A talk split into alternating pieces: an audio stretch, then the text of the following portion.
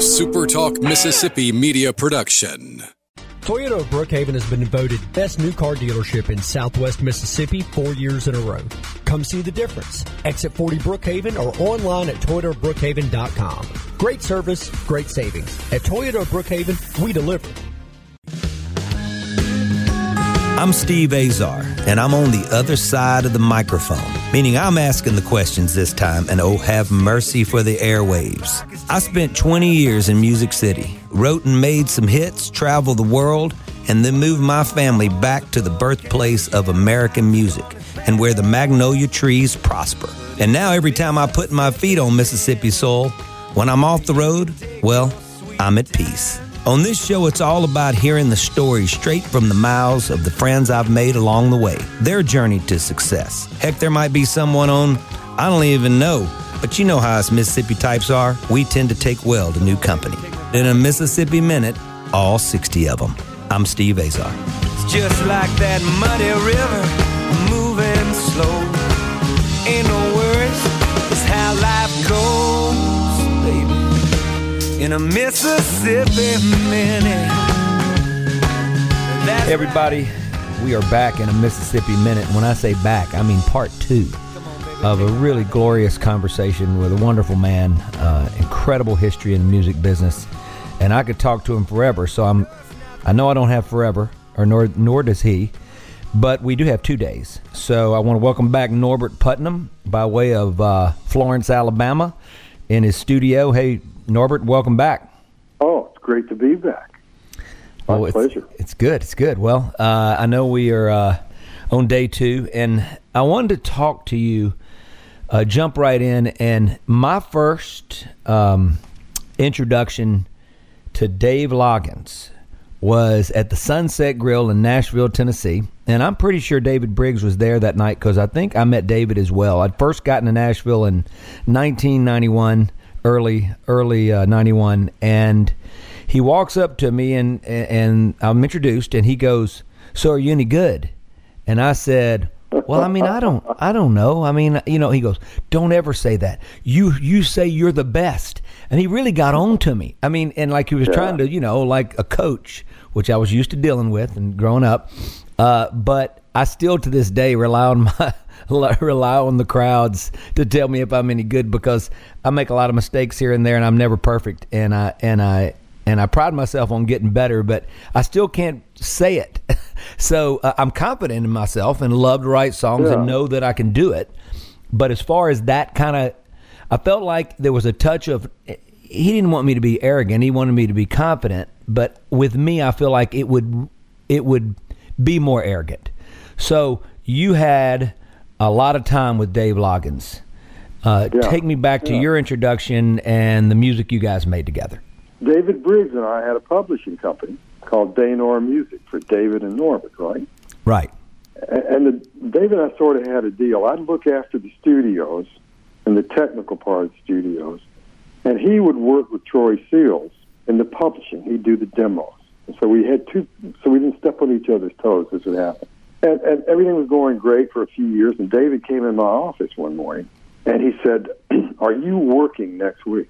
I said, No, I start a record week after next. Okay, there's this kid named Dave Loggins, and Jerry Crutchfield signed him. I love Jerry. And, you, you ought to come and play bass on his record. And I, I said, Well, is he any good? Isn't that funny? That's ironic. and, and, and Briggs said, Oh, he's great. He said, You, you know, he came over here and uh, he wanted us to sign him. I thought, well, we don't have time to mess with him. You're busy, I'm busy. So I sent him down the street. Well, okay. So the next week, I go over to Jack Clement Studios, and I forgot who the band was, but uh, it was a top-notch Nashville band. Loggins gets his guitar out, and he plays and he sings the first song. I'm looking at David Briggs like I'm going to kill David Briggs. this guy is obviously one of the greatest writers to come down the pike, the pike, and David is sitting down the street. Okay, and so, and so, well, anyway, uh, uh, the first song we did was called "Pieces of April," uh, that was later covered by Three Dog Night. Wow. And Loggins' career took off really quickly, and I was still trying to think of a way to kill David Briggs. you know? But But uh, a year or two goes by, and uh, we made another Loggins record, and Jerry Crutchfield produces. And uh, this would this would have been when we did "Please Come to Boston," I guess.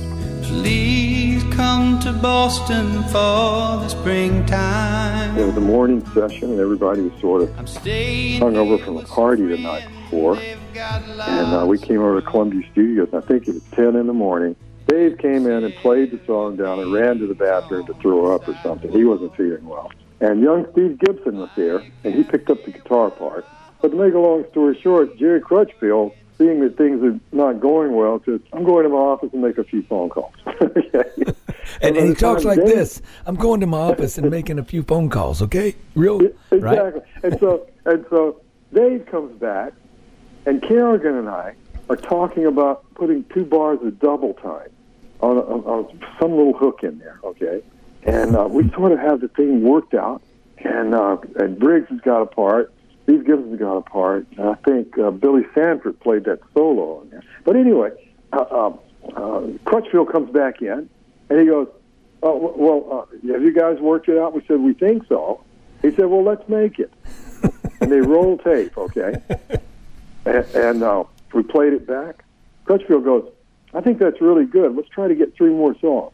I think it was done in one take. That's what I'm saying. Right, right. I love it. I love it. And and so Loggins later put his vocal on, and uh, Glenn Spreen came in and wrote those beautiful strings, and Glenn did all the backing vocals. With I think the Holladay Sisters were on that, and Jeannie Greene, you know. Yeah, yeah. and the yeah. record came out, and you know, it, it ended up as one of the top five Grammy nominees in the pop category. Are we talking the they- the whole record? Or are we talking? Please come to Boston. Please come to Boston, finishes in New York. Dave Loggins flies to New York. He's sitting at a table. He doesn't win, okay? Right. But the other people at the table were Stevie Wonder, Paul McCartney, Paul Simon. He had some competition. Is that what you're saying? Oh, ev- everyone at the table except Dave was an icon. Okay, and, and so well, obviously it was one of the greatest records I ever worked on. I, Oh, I it's a wonderful record. Okay, and uh, and Dave came back, and I saw him. He, he, I said, "So how did it go?" He said, "Well, I just felt like I shouldn't be there." Because I'm sitting there with all these icons, I've only got one song. you know? Hmm. Right, right. and and, and he, he sort of got flipped out by it. He went back to the mountains of Knoxville for a while, and I didn't see him for a year. And uh, but uh, he did another couple of records, and he would always call me to play bass. And um, I think the, the record label stopped promoting him because they couldn't find him. They couldn't you know, you know how that is, right? No, no. There's uh, there's plenty of artists you can't find. I, I actually am friends with a few you can't find, and uh, it sort of does sort of stifle the old career. you know, I have such great memories of Crutchfield. So Jerry Crutchfield, for our listeners, is a great producer, wonderful guy. He talks Yeah. really hoarse like this, and I used to play a lot of golf with Jerry when I first came to town. I'm talking years worth. Finally, after a few years, he goes, "Steve, I didn't know you were an artist." And I went, "Well, you never, a- you never asked." And we were like golf buddies, you know. so, but I love Jerry, man. For anybody that doesn't know Jerry Crutchfield, another here. This is an example, I think, of you know we all get have our cliques of people that we spend time with and that we that we make music with because it's got to be like a deep relationship and you got to get along you got to love each other and Yeah. you had this team of people around you that really really did crazy amazing stuff and you and and you did it together and I just love hearing about your uh your relationships that you built and David built and how you guys were buddies and grew up together in Muscle Shoals and and made history there and made your way to Nashville. I just think that it's just and how you remain great friends and did business together. I just think no, that I that's a credit. to kill David Briggs. Well, yeah, One of course you do. he's Of gonna- course. he- he- He's, he's going to be found dead somewhere, and they're going to come for me. No, no. David and I are like brothers. You Well, know, yeah. brothers fight, and and so we have our ups and downs. But you know what? I'm, I'm always glad to see the guy. Oh, of course. Well, he's a joy. Both of you guys have. Uh, well, I mean, if your day is bad and you run into either one of you, you make everybody feel great, and I love that. And I'm sure it was that way in the studio. And obviously, y'all, both of your work ethic. So so people always ask, "Oh, somebody just sort of made it by chance." People that that I've worked the closest with that have had the most success have had the most success because they work the hardest. Plenty of people with Yeah. talent, right? There's tons of people with talent. And they come to me and I can see immediately how hard they're going to work. You know, give it give it a week or two, you know, and you know how much it means to them. And you're either like all in or you're not. And that's the best way that I can uh, give advice to people that want to go, "Oh, I'm really good." There's I've heard some great singers since I've come down here. You know, songwriting, you got to really impress me because I like just like you, we've been around so many great ones that have, you know, made all this history that man, you got to bring a great song just to make me like go whoa. But as far as vocals and voices, I've heard so many unique, wonderful voices since I've been back, and still, I just don't see the work ethic in 99 percent of them. And I- just think it's that one percent that just is the deal maker. You know? Well, you know, when I went to Nashville, I, I was working with uh, Chet Atkins. Not immediately, because Chet watched us for a year or so. But uh, Grady Martin, I think, I think it was Grady who said to me, "Do you know Chet takes guitar lessons every week?" And I thought, he's the greatest guitar player in the world. Why does he take lessons? Well, he was studying classic, classical guitar. He wanted to play Segovian music, you see. Mm-hmm. And and I went out and hired a, a, a teacher to teach me arco bass. I may have mentioned that in our earlier part of the interview. You know, if you really want to be great, you can't ever relax. You keep trying to get better Right. and better and better, and uh, and you do. So so you never rest on your laurels, as they say. You know? That's unbelievable. Well, we're talking to the great Norbert Putnam. We're going to be right back. Easier than ever to hear Super Talk anywhere. Now you can get Super Talk Mississippi on Amazon Alexa devices. Just go to supertalk.fm slash Alexa to find out more. For news, politics, sports, and the good things happening in Mississippi, the conversation starts here.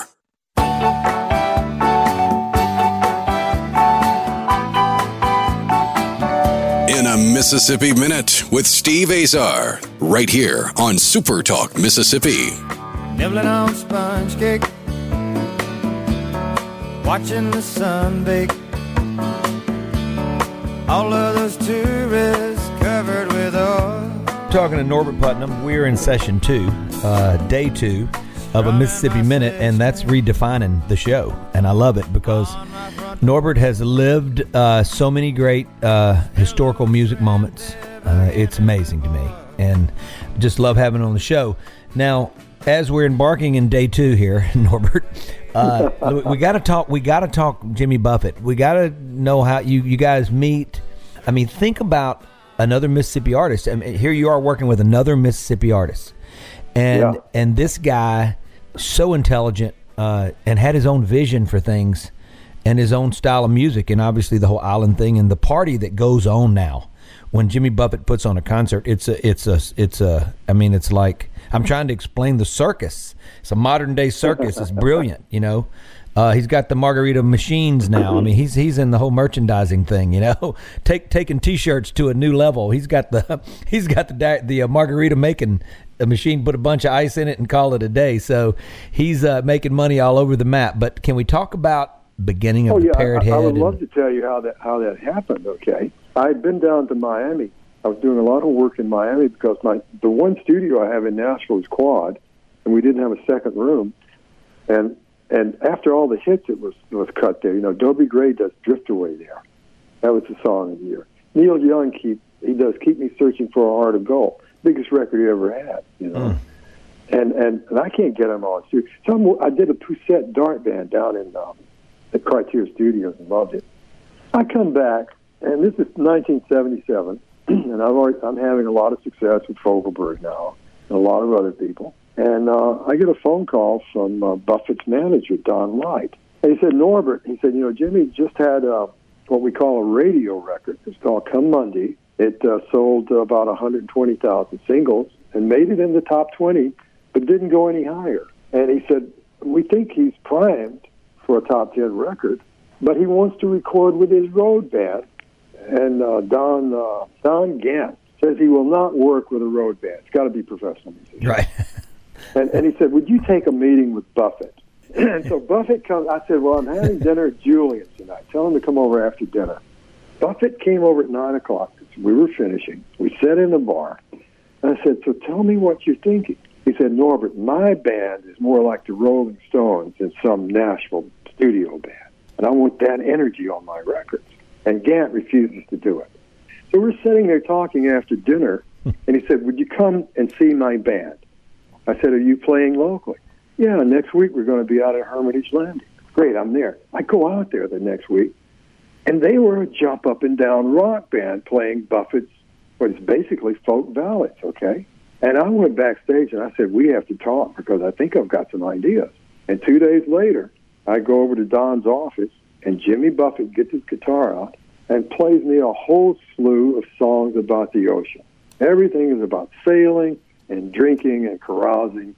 And, and, and, and all I'm hearing is, is, is ocean, ocean breakers across the bow of the boat as he's telling me all this. And and he finishes. He said, "What do you think?" I said, "I want to take you to Miami. I want to record you at Criteria Studio." Well, Norbert, you've got the greatest studio in the world. Why would you want to do that? Because you wanted a trip. You wanted to go to Miami. No, I'm kidding. I'm joking. no, I had I had been recording Fogelberg out in the mountains of Colorado at a studio ten miles from his house. He was better there than he was when I brought him into Nashville, my I get it. big city studio. I get it. And I said, I said, Buffett, I think if we can go down there, I'll take your band and I'll rent a big house. We put everybody in a big house, and uh, I rented a mansion on the bay, and, and they, you can all live together, and you can breathe salt air every day. And believe me, it's going to influence the music. And he said, Well, what are you thinking about the music? I said, I know this sounds cliche, but I would love to introduce a little steel drums from Trinidad, maybe wooden marimbas, maybe a little percussion that would give it a little bit of an island feel. And Jimmy starts frowning. Norbert, that's the most cliche thing. It sounds like an episode of the South Seas. It's James Michener, he said. I said, and you know what I said? I said, I said, I know it sounds crazy, but if we could get something in there, and I lied to him. I said, don't worry, I'll think of something better than that. Well, he got up and left, and I didn't think I'd ever see him again. Yeah. and, and he calls me three days later. He said, "You know, I've been sort of mulling this idea around of uh, of uh, Caribbean sounds, and uh, yeah, he said I've started a song. I said, "What's it called?" Changes in attitudes, changes in latitudes. We're leaving Nashville and we're going to the ocean. I said, "You got it, brother. Let's go." And then he Wow. announced to me, he said, "I just got my first check and I bought a used sailboat. I'm going to bring it over to Coconut Grove." Oh, I said, then we'll work from 11 to 5 every day. We'll get the cassette, we'll go down, crank the diesel motor out, and check the music on a boat. I like it, he said. And so Criteria Studios became a great idea. And the ocean, with the, with the sound of the ocean against the hull, was the other measuring stick we used. Absolutely. Oh, we're there. Oh, we're there. We got all the songs. And at the end of the first week, we're going in the second week. I see him at breakfast. Oh, we work every day from 11 to 5.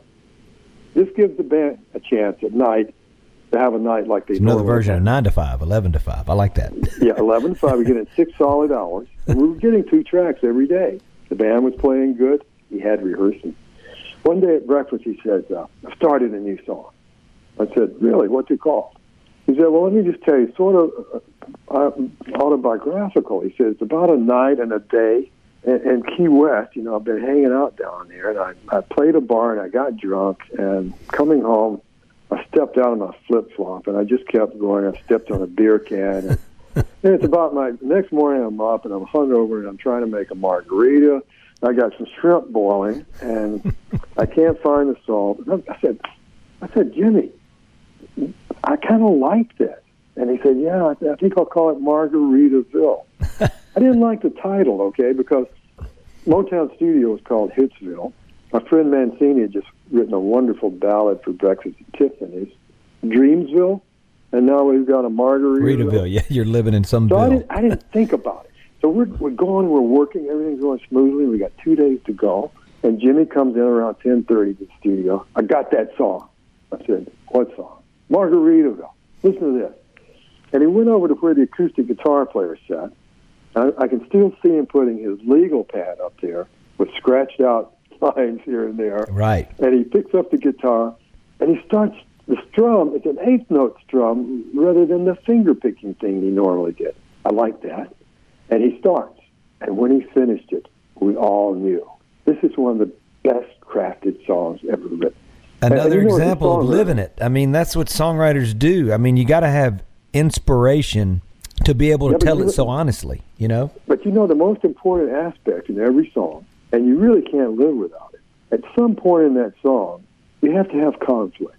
You know, it can't just be, it's a beautiful day, and I'm here on the beach with you, and we're so in love. I'm with you.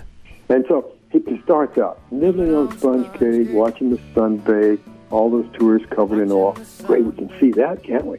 They're poorly dressed tourists, okay, Right. with white socks and tennis shoes, and and, and, and, and he's on his front porch swing, and uh, you can smell those shrimp, and uh, and he gets to the chorus, and I'm waiting to see if we've got any real conflict. Right. cutting his foot, and he goes, "I'm wasting away." down here in Margaritaville, which is his name for Key West, searching for my lost trace of the song. And here it comes. Some people claim there's a woman to blame, but I know it's my own downfall. I mean, which is boom, Well, now we've got we've got we've got the confession, and then we have humility. He Yep. the blame. We have to give him a hug. right? No, you have to give it.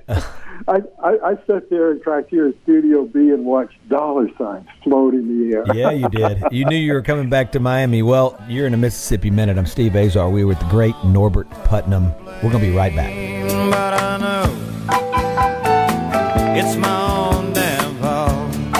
Follow me on Twitter and Instagram at Steve Azar, on Facebook.com, Steve Azar Live, and listen to all my music, Steve Azar and Steve Azar and the King's Men, wherever you download or stream. It's my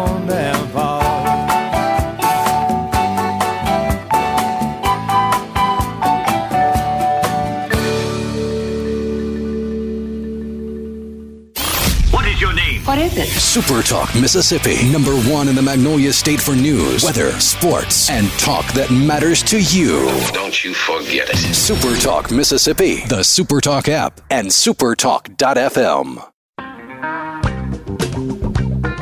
In a Mississippi Minute with Steve Azar, right here on Super Talk Mississippi. When Moses walked the children out of Egypt land, said, Now don't you worry,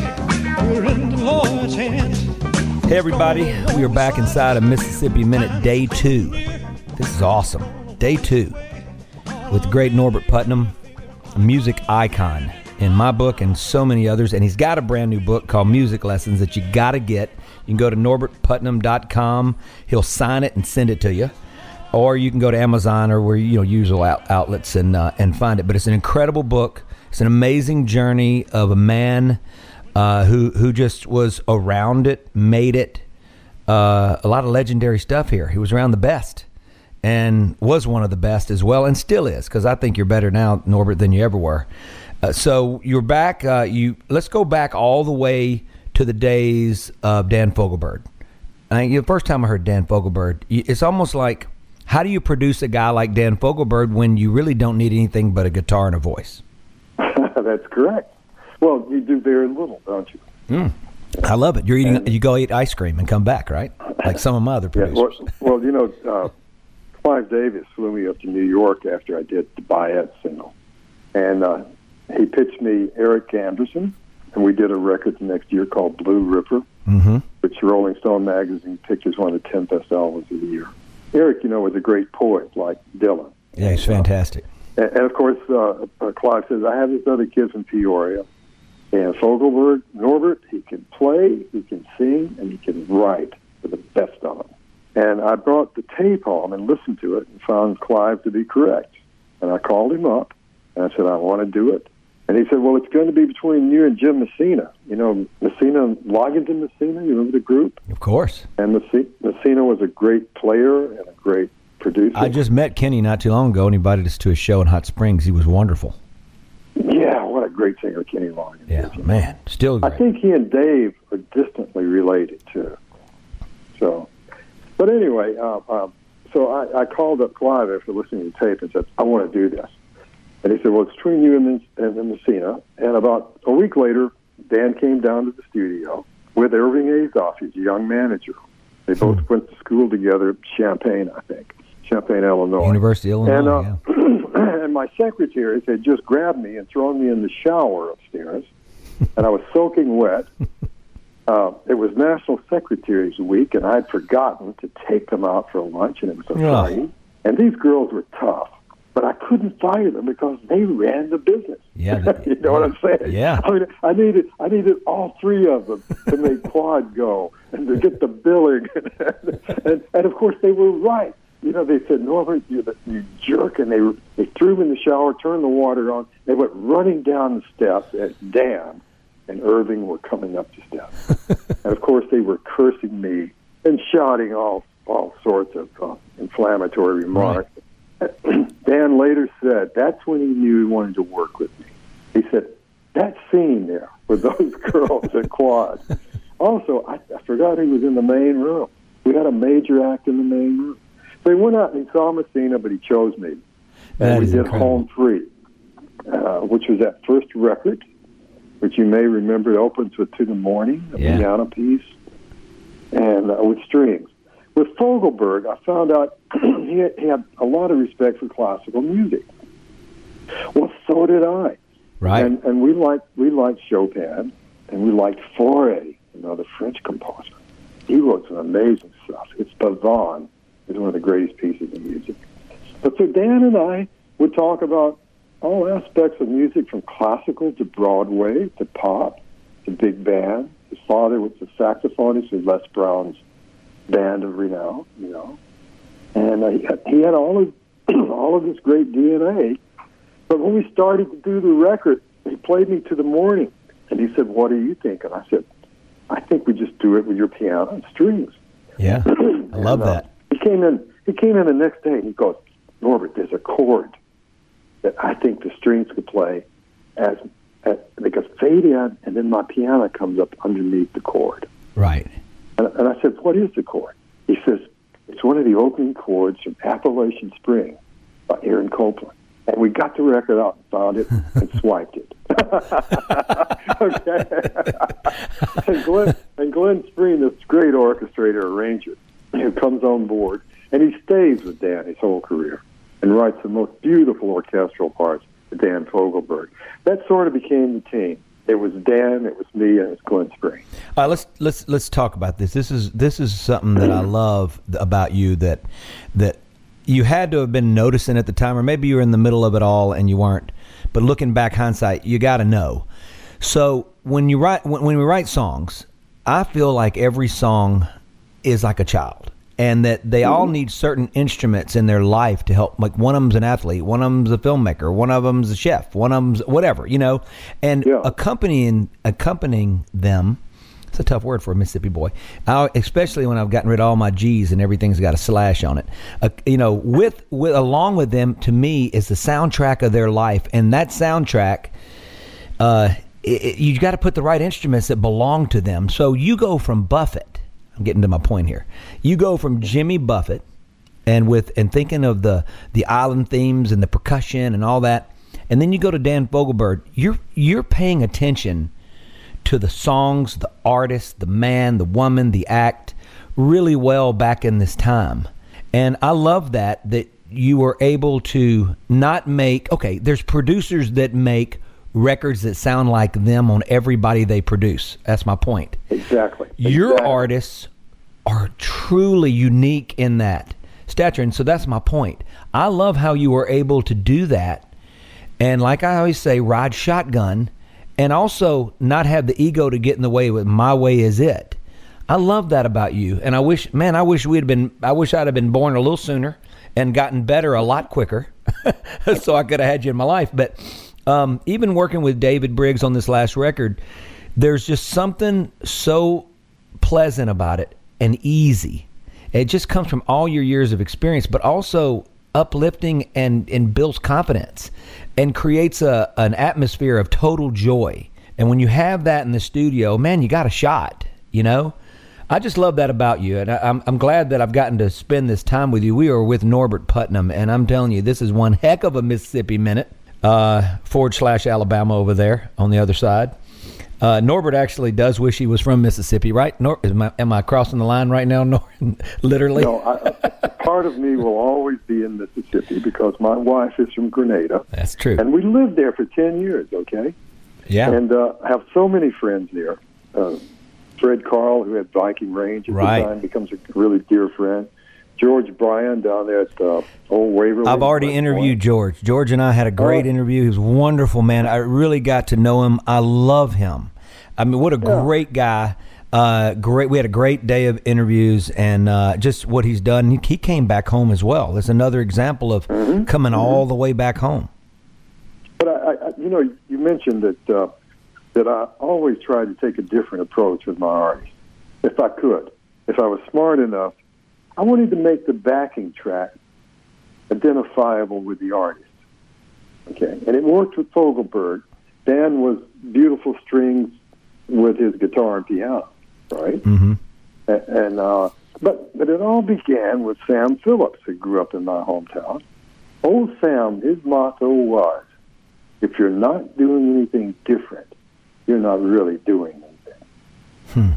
And what Sam was always looking for was to do a different artist a different way, and he did it with with Elvis and with Carl Perkins, you know. So I have to credit Sam Phillips with being smart enough to not just make a record like everyone else is making. Right. And when I was working, I never listened to the top ten. Okay. I love I that. realized that Yeah. if I did that, I might try to make a record, and a couple of times I did, and, and the records were unsuccessful. Hmm. But if I could invent a new sound between, behind tw- Jimmy Buffett and Dan Fogelberg, and I could sell it, they can write that song, and I can do that production for 40 years. I love that. Like El- Elton John is a great example of inventing a style of music and never changing, and he's still selling records. Yeah, yeah, yeah. He didn't go to the disco era like Rod Stewart maybe did, or, or you know, uh, you know, there were plenty of bands that sort of just followed the times. To make timeless records, I don't think you can even think about the times. You have to, you have to live in the moment and be and and be honest. It's just being honest.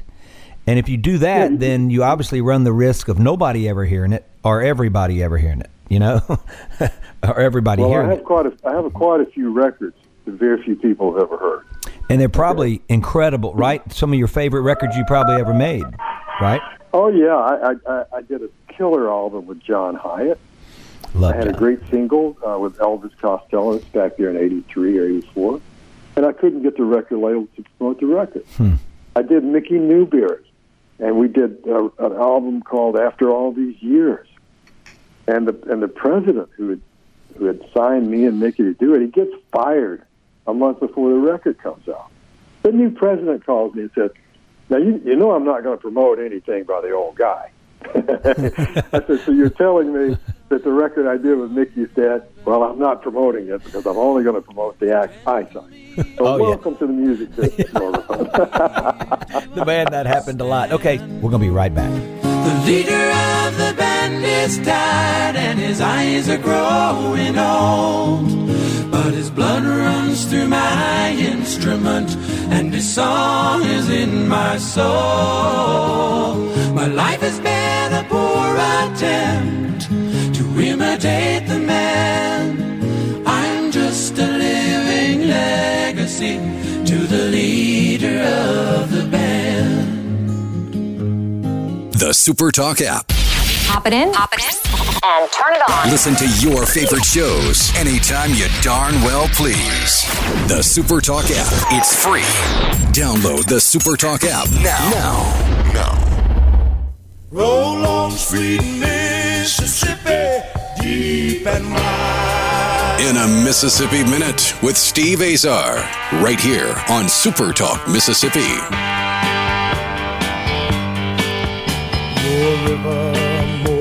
We're talking to Norbert Putnam. You are inside a Mississippi Minute, a day two, late in day two. That's how I'm feeling. It is wonderful to have you on the show, Norbert. The Delta Music Institute, and where did it all come from?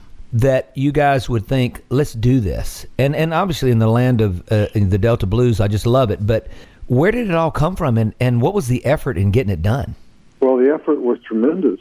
Uh, but the reason Well, it started with Fred Carl. I become friends with Fred, okay, and I'm always going over when he's he's rebuilding Greenwood, you know, Oh yeah. because he had so much success uh, with Viking, and that was a wonderful thing to see. He revitalizes that wonderful old hotel. He puts in a Viking cooking school, Mm-hmm. and this guy's a visionary. And he called me one day and he said, Norbert, I think he went to school for a year or two at Delta State before he went on to Mississippi State, and I believe his degree is in architecture. I could be wrong about that. But he called me, he said, Norbert, I'm giving some money to Delta State so that the music department can have a little studio to teach kids how to engineer and make pop records. And he said, would, would you come and design it? Because I had had some of Nashville's most successful studios. Right. Well, I drove over there and we went in the Whitfield Gym, right? Mm-hmm. And John Thornell was the president at that time, who's my dear friend. He's living in Florence now. Well, jo- we go upstairs to the office space that's, that's mounted on the end of the gymnasium. Okay. And as we went up the steps, I could look down and see this 100 square foot hardwood floor with pull out bleachers, right? Did you see all the shots I made and missed there while you were? Did you notice? No. the scene of the crime. oh, the goals, the goal, the goals were still up there. The basketball goals were there. But so I go into the office space. Oh, this is a piece of cake, Fred. I'll put a wall here, and we can have 20 kids out here, and uh, and we walked back out in the hall. And I said to John Thornell, I said, "So you have the 9,000 seater now for basketball. What are you using this space for?" And he said. Uh, well, if it rains, the cheerleaders work out here, and I think we have yoga twice a week. oh, I said, why don't you give me the whole thing? And he looked perplexed, and so did Fred. And, and Fred said, well, what are you thinking? I said, I could cut a corridor down the middle of the room, and that would leave me by space that's 50 by 100 feet. I spoke to them about Abbey Road number one, Yes. the, the classical room in London, that I'd worked there many times. I did Newbury over there with a 55 piece orchestra, and, I, and it had three seconds of natural reverb. Well, so did the basketball court. So I said, I'll, I'll build a symphonic room here for the music department. They can record the choir here, woodwind quartets, brass ensembles, and you can do it with a couple of mics. It'll sound like Abbey Road. And across the way, across the hall, I'll build a generic pop rock room with a couple of ISO booths. But I'll make both control rooms big enough to put 20 kids in. I love it. And so I went home, drew it up, and went back. Fred flipped out. Norbert, this is going to be the most amazing thing. John Thornell said, "Will you help us raise the money?" and, and, I, and we finally get it done, you know. And then I went down and, and visited the governor at a cocktail party. He gave us a million dollars. George Bryan came up, and he contributed heavily. I know he wouldn't want me to say how much he gave. Yo, no, I, was- I've heard it was amazing. It was substantial. Yeah. Okay. So so we had George, we had Fred Carl, and we were off to a great start. Uh, uh, unfortunately, I, I, I constructed a little studio, and we couldn't find anyone to teach. And they asked me if I would do it, and I said I'd love to, but uh, I dropped out after my freshman year of college. and, and the dean said, "Well, he said uh, NASM is the accreditation society, and I believe they have a caveat in, in their bylaws that would allow you to teach." yeah, because you got because you you you lived it. Well, Collier Parker was the dean, and he said, uh, he said, I'll just put together a, a history of, of of your involvement in the music industry. And he worked on this, okay, and he sent it to NASM. They wrote back and said, well, he's overqualified, but hired. I love it. Yeah, well, yeah, yeah, and then are. the music department went totally berserk. How dare anyone hire this guy who doesn't have a degree in music? Yeah, Okay. yeah. And so we ended up having to start our own. We had, we had to leave the music department. They didn't want the DMI. Right. So we created our own division. Music schools, for the most part, are still hung up on classical music and big band music. Well, you, you realize most music departments at small universities exist only so they can have a marching band for the football team? You know, when I was recording a lot in England with Gavin Wright and his young string players, Mm-hmm. who did those early Elton John records, they all came out of the Royal Academy. And they played pop music with great energy. And I said to Gavin one day, how is it that your English school can teach classical, and you guys can come out and earn a great living playing pop records. He said, Well, Norbert, we studied Bach, Beethoven, Stravinsky, and George Martin, who wrote all the string parts for the Beatles. Mm-hmm. He said, it's important for musicians to be able to make a living. Right. and so, and, and so I, I jumped into the fray down there, and it was it was great fun. Well, you have been inside a very long Mississippi Minute that turned out to be 120 of them, which is exciting. and it could only happen with me running my mouth, Steve Azar, and the great Norbert Putnam. Norbert, I can't thank you enough for being on In a Mississippi Minute. It was my pleasure, old pal. Okay, brother. I'll see you soon. Let's go make some music sometime. You're on. You got it. All right, date. I'm Steve Azar. In a Mississippi Minute, all 60 of them, where you can take your sweet time.